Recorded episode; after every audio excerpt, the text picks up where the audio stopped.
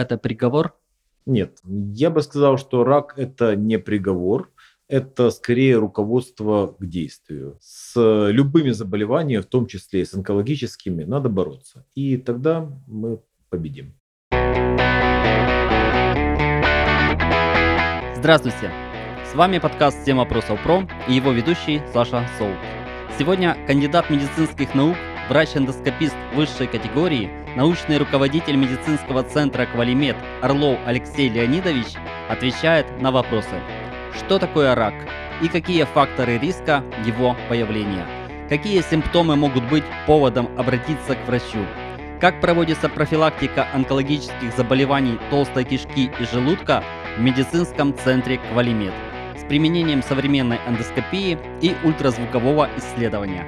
Как часто нужно сделать скрининг? Где лечат рак? Советы для сохранения здоровья и многое другое. Алексей Леонидович, здравствуйте.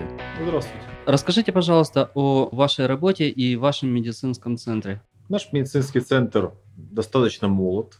Мы, собственно говоря, только недавно открылись. Основными направлениями деятельности нашего медицинского центра являются это гастроэнтерология, проктология, эндоскопия, ультразвуковая диагностика. Мы постарались собрать э, в нашем центре наиболее опытных и, самое главное, именно практикующих врачей, которые постоянно принимают участие в лечении больных, в частности, в государственных учреждениях здравоохранения.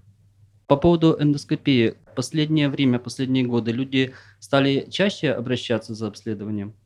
Да, да, однозначно да, потому что действительно такая положительная тенденция есть, что люди чаще приходят, приходят без жалоб. Это в какой-то степени приятно. Люди стали меньше бояться врачей, в частности, нас, эндоскопистов.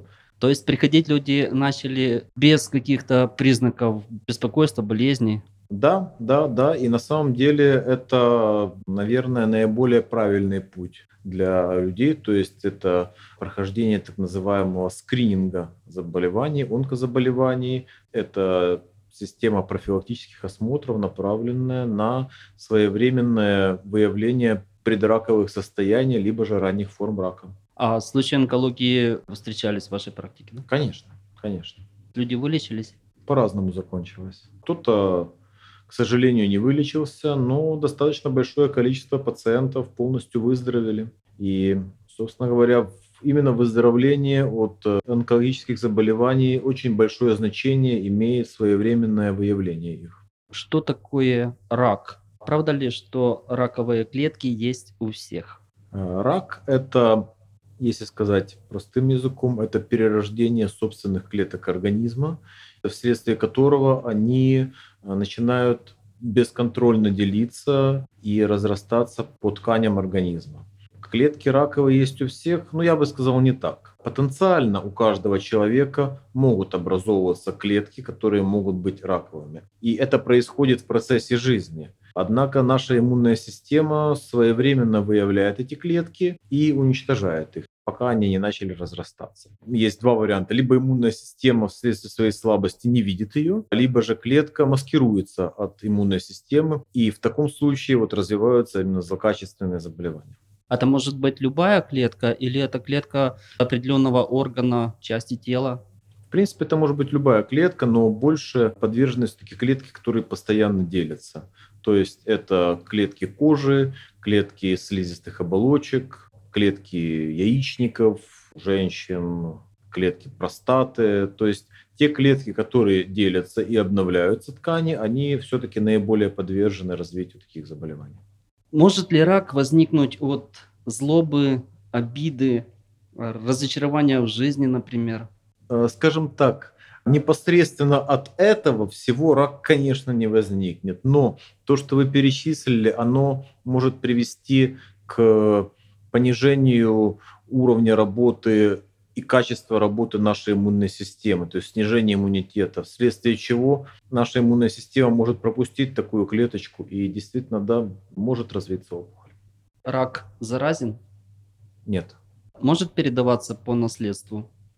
Да, Сейчас уже доказано, что некоторые формы рака, они а, обусловлены генетическими изменениями, поэтому для пациентов, у которых в прямом родстве есть э, люди, у которых выявлены определенные формы злокачественных заболеваний, для них показано более тщательное, тщательные профилактические осмотры и регулярные обследования.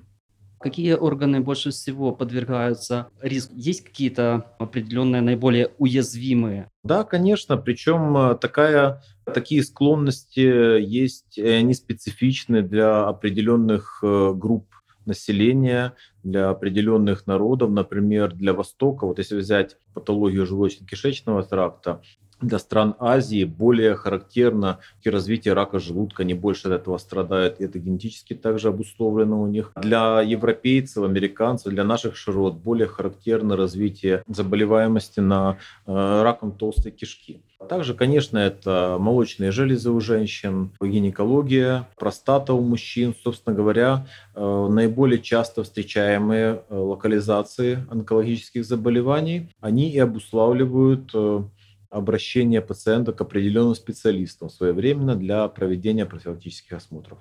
Какой из видов рака наиболее распространен в Украине? А в Украине первые места по заболеваемости занимают все-таки рак легких, рак кожи, рак молочной железы, простаты, желудка и толстой кишки. По смертности какой-то можно поставить на первое место? По смертности? Не, тяжело сказать. Наверное, все-таки рак легких. А почему так много смертей от этой формы рака? Курение? Курение – поздняя диагностика. Люди поздно обращаются к докторам, плюс э, достаточно сложно диагностировать. А почему у нас так мало говорят о раке прямой кишки? Это распространенное заболевание, оно достаточно опасно? Да, это достаточно распространенное заболевание. Даже э, я бы сказал, что более правильным будет сказать рак толстой кишки, не только прямой кишки. Прямая кишка – это лишь небольшой участок. А в нашей стране это достаточно большая проблема. И последнее время мы отмечаем тенденцию роста заболеваемости. Появляется достаточно большое количество пациентов с запущенными формами этого рака. Я думаю, что одной из причин вот такого роста заболеваемости и сложных форм является то, что люди стесняются обращаться к врачам. Это такая достаточно интимная зона, и э, люди уже идут к доктору тогда, когда действительно становится плохо. А признаки при этом заболевания такие же? Да, конечно. Ну, плюс могут э, появляться кровотечения прямой кишки. Но все дело в том, что вот это все появляется уже тогда, когда опухоль имеет достаточно большие размеры и, возможно, даже имеет метастазы в лимфоузлах или же в печени. Наиболее правильным и наиболее эффективным является лечение рака именно на этапе предраковых изменений, то есть профилактика рака, либо же удаление ранних форм рака, когда опухоль локализуется лишь только в слизистой. Собственно говоря, на это и направлены скрининговые, то есть профилактические осмотры. Есть определенные рекомендации, согласно которых каждый человек при определенном возрасте, мужчина, женщина, должны приходить э, к специалистам, это к проктологам, гастроэнтерологам, к гинекологам, проходить обследования, в частности, колоноскопия, гастроскопия, маммография, сдавать определенные анализы, специфические онкомаркеры и таким образом выявлять опухоли еще на доклинической стадии, то есть когда она только-только появилась и имеет размеры 2, 3, 5, 10 миллиметров. Именно такие опухоли можно достаточно быстро, безболезненно и эффективно удалить. Собственно говоря, именно лечение ранних форм рака является э, наиболее эффективным. Излечение стопроцентное? Это э, дает наибольшее количество шансов для полного излечения, скажем так. Есть ли какие-то другие заболевания, которые могут иметь э, схожие признаки с раком толстой кишки? Принцип э, работы врача заключается в исключении. Пациент приходит с определенной симптоматикой, которая может быть обусловлена не только раком. Это могут быть банально геморрой, например. Это может быть э, какие-то воспалительные заболевания толстой кишки. Это может быть дивертикулярная болезнь. То есть все эти заболевания, например, дают кровотечение. И э, доктор, он в первую очередь исключает наиболее опасные и сложные заболевания. То есть э, в первую очередь исключается рак потому что все остальные заболевания излечимы. Эта болезнь зависит от того, что человек ест. В принципе, можно и так сказать. То есть употребление в пищу некоторых продуктов оно повышает риск развития э, рака. В частности, употребление крепкого алкоголя повышает риск развития рака пищевода и рака желудка. Употребление жареных продуктов, копченых продуктов, продуктов с консервантами э, повышает риск развития рака толстой кишки.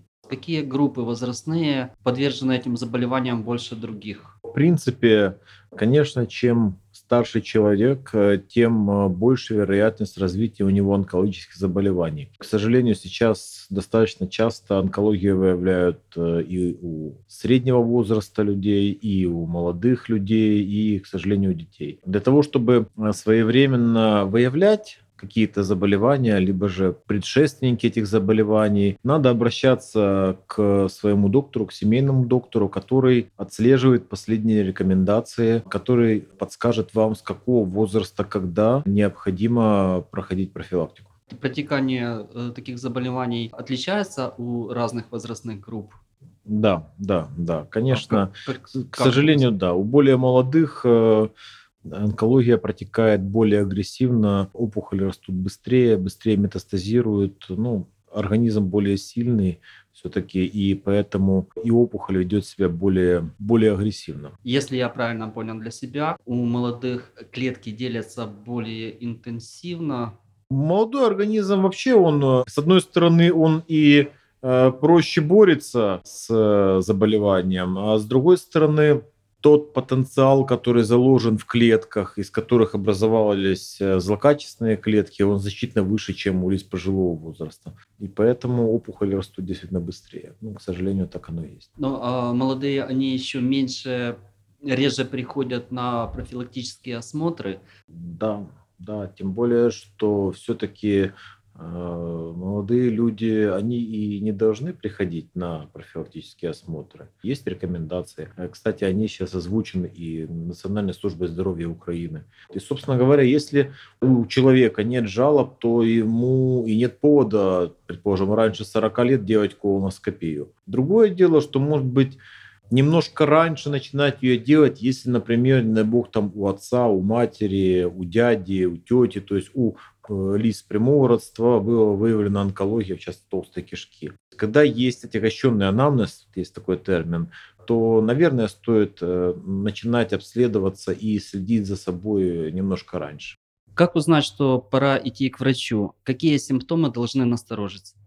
Есть общие симптомы, э, которые должны насторожить человека, и он должен обратиться к специалисту. Это снижение веса, слабость, быстрая утомляемость, э, отсутствие аппетита. Если есть такое, то лучше обратиться к доктору и пройти профилактическое обследование.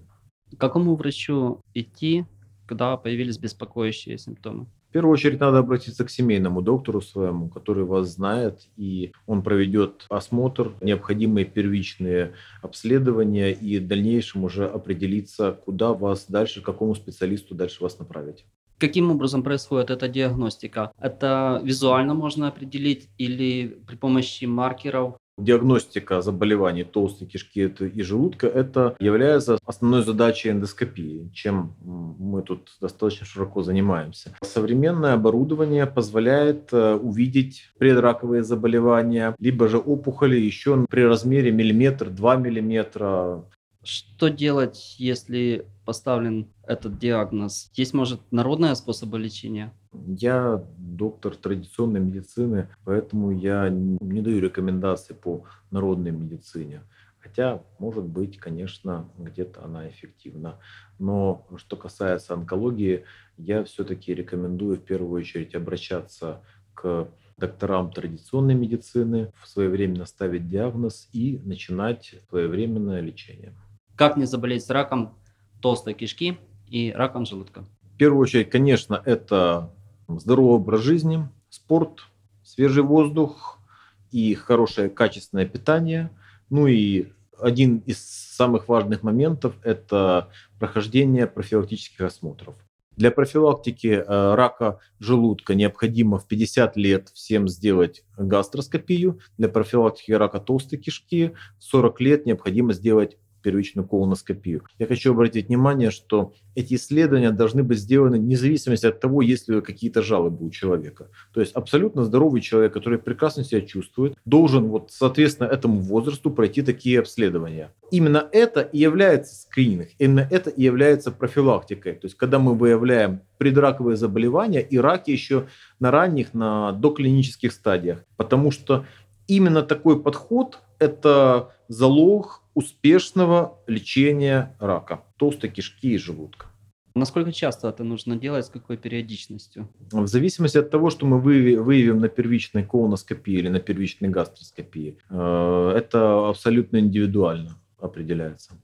Если у человека присутствовали вредное производство, подвергался облучению, это повод э, раньше начать да, профилактический конечно, осмотр. Конечно, конечно. Работа на действительно на вредных производствах, там, где какие-то либо краски используются. Есть такой термин канцерогены. Вот. Да, вот При работе на, когда есть производственные вредности, в частности, когда есть канцерогены, это асбесты, там ну, часто его вроде практически нет, различные там свинцовые краски, вот раньше они в печати использовались. То при работе с такими материалами, либо же с какими-то парами, там, формальдегидов, еще чего-то, конечно, конечно, надо следить за своим здоровьем более тщательно и все-таки лучше показываться к врачам раньше, посещать их чаще, прислушиваться к рекомендациям. Я боюсь это делать. Э, как быть? Ну, на самом деле э, не стоит бояться абсолютно. Во-первых, сейчас современное оборудование, которое позволяет делать э, эти исследования очень щадяще, а во-вторых, в помощь нам всегда приходят врачи-анестезиологи, и все эти исследования можно выполнять под медикаментозным сном. Это комфортно, человек абсолютно ничего не чувствует, и я считаю, что это один из самых важных факторов, то есть посещение доктора и прохождение обследований для пациента должно быть комфортно, чтобы потом в дальнейшем он не боялся это делать согласно наших рекомендаций. Ультразвуковое исследование также может использоваться при скрининге онкологических заболеваний? Да, конечно. Да, у нас есть э, ультразвуковая диагностика, достаточно хорошие аппараты экспертного уровня, то чтобы с высокой разрешающей способностью. И наши специалисты проводят обследования и органов брюшной полости, мягких тканей, молочной железы, щитовидной железы. Собственно говоря, мы выполняем такие обследования. Если все-таки у пациента было обнаружено онкологическое заболевание, что ему делать дальше и где лечиться? Если у пациента поставлен диагноз рака какой-либо локализации, то лечиться надо у специалистов. То есть надо обращаться к врачам-онкологам. Не надо долго думать, потому что каждый день, каждая неделя а, упущенные в лечении этой патологии, они, скажем так, снижают вероятность благоприятного исхода. То есть надо обращаться к врачам-онкологам, специализированные лечебные учреждения и дообследоваться и начинать лечение. Что такое метастазы? Метастазы – это, простым языком сказать, это как отсевы. Они могут быть, например, по, могут распространяться. Это ткани опухолей, клеточки опухолевые, которые могут распространяться, например, по лимфатической системе, останавливаться в лимфоузлах. Собственно говоря, это функция лимфоузлов, они как фильтруют лимфу, которая оттекает от органов. И тогда уже в лимфоузле развивается новый очаг опухоли. Либо же могут э, распространяться по крови и оседать в ближайшем, вот если для толстой кишки, например, то вся кровь от толстой кишки, она а, поступает в печень. Поэтому в первую очередь метастазирование а, может быть в печени, в лимфатических узлах. Ну, а также это могут быть метастазы, которые могут распространяться по свободной брюшной полости. То есть это, простым языком, это отсев, это кусочек опухоли, и из-за которого возникает новый очаг. Как лечат онкологические заболевания? Но сейчас, э, в принципе, существуют различные способы и современные методики лечения. То есть это, и, естественно, это очень часто и оперативное лечение, химиотерапия, лучевая терапия. Есть масса, масса методов. Для каждого вида опухолей они специфичны, и они достаточно четко прописаны в протоколах клинических. А обязательно делать хирургическое вмешательство или есть возможности этого избежать? Опять-таки, все прописано в протоколах. Разные виды опухолей, разные типы гистологических опухолей, показано различное лечение. Какие-то опухоли замечательно дают ответ на химиотерапию и происходит полный регресс опухоли. Какие-то опухоли, в частности, есть опухоли прямой кишки, это плоскоклеточные раки, которые прекрасно поддаются а, лучевой терапии. Сейчас разработаны уже методики, вплоть до полного исчезновения тканей опухоли без оперативного вмешательства. Какие-то опухоли действительно необходимо оперировать. В каких-то ситуациях необходимо делать перед операцией лучевую терапию, либо же проводить химиотерапию для того, чтобы улучшить результаты хирургического лечения, для того, чтобы снизить риск а, метастазирования после лечения хирургического. То есть в лечении опухолей необходимо вообще онкологии, да и в в принципе, любых заболеваний необходимо обращаться к специалистам, профессионалам, которые имеют опыт э, лечения таких заболеваний. И тогда это один из немаловажных факторов э, успеха. Какие шансы выздороветь? Шансы выздороветь велики, и они больше, чем раньше мы начнем лечение. Почему все едут лечиться в Германию и Израиль? Почему все? Не все едут лечиться в Германию и Израиль. Я хочу сказать больше, что в последнее время вообще в целом мы отмечаем тенденцию, что достаточно много людей и много известных людей и богатых людей предпочитают лечиться в Украине. В последние годы очень сильно вырос уровень медицинского оборудования в Украине. Наши доктора они лечат не хуже, чем доктора в Израиле, в Германии. И я вижу очень много пациентов, которые лечатся, разных пациентов, действительно, которые проходили лечение в Германии, кто-то проходил лечение в Украине, не только в Киеве, а в Днепропетровске, в Запорожье. И зачастую результаты лечения ничем не отличаются. Ваше пожелание слушателям нашего подкаста? Я желаю вам оставаться здоровыми, не болеть, и запомнить, что а, рак – это действительно не приговор, а руководство к действию. Спасибо большое. До свидания. Пожалуйста, всего доброго.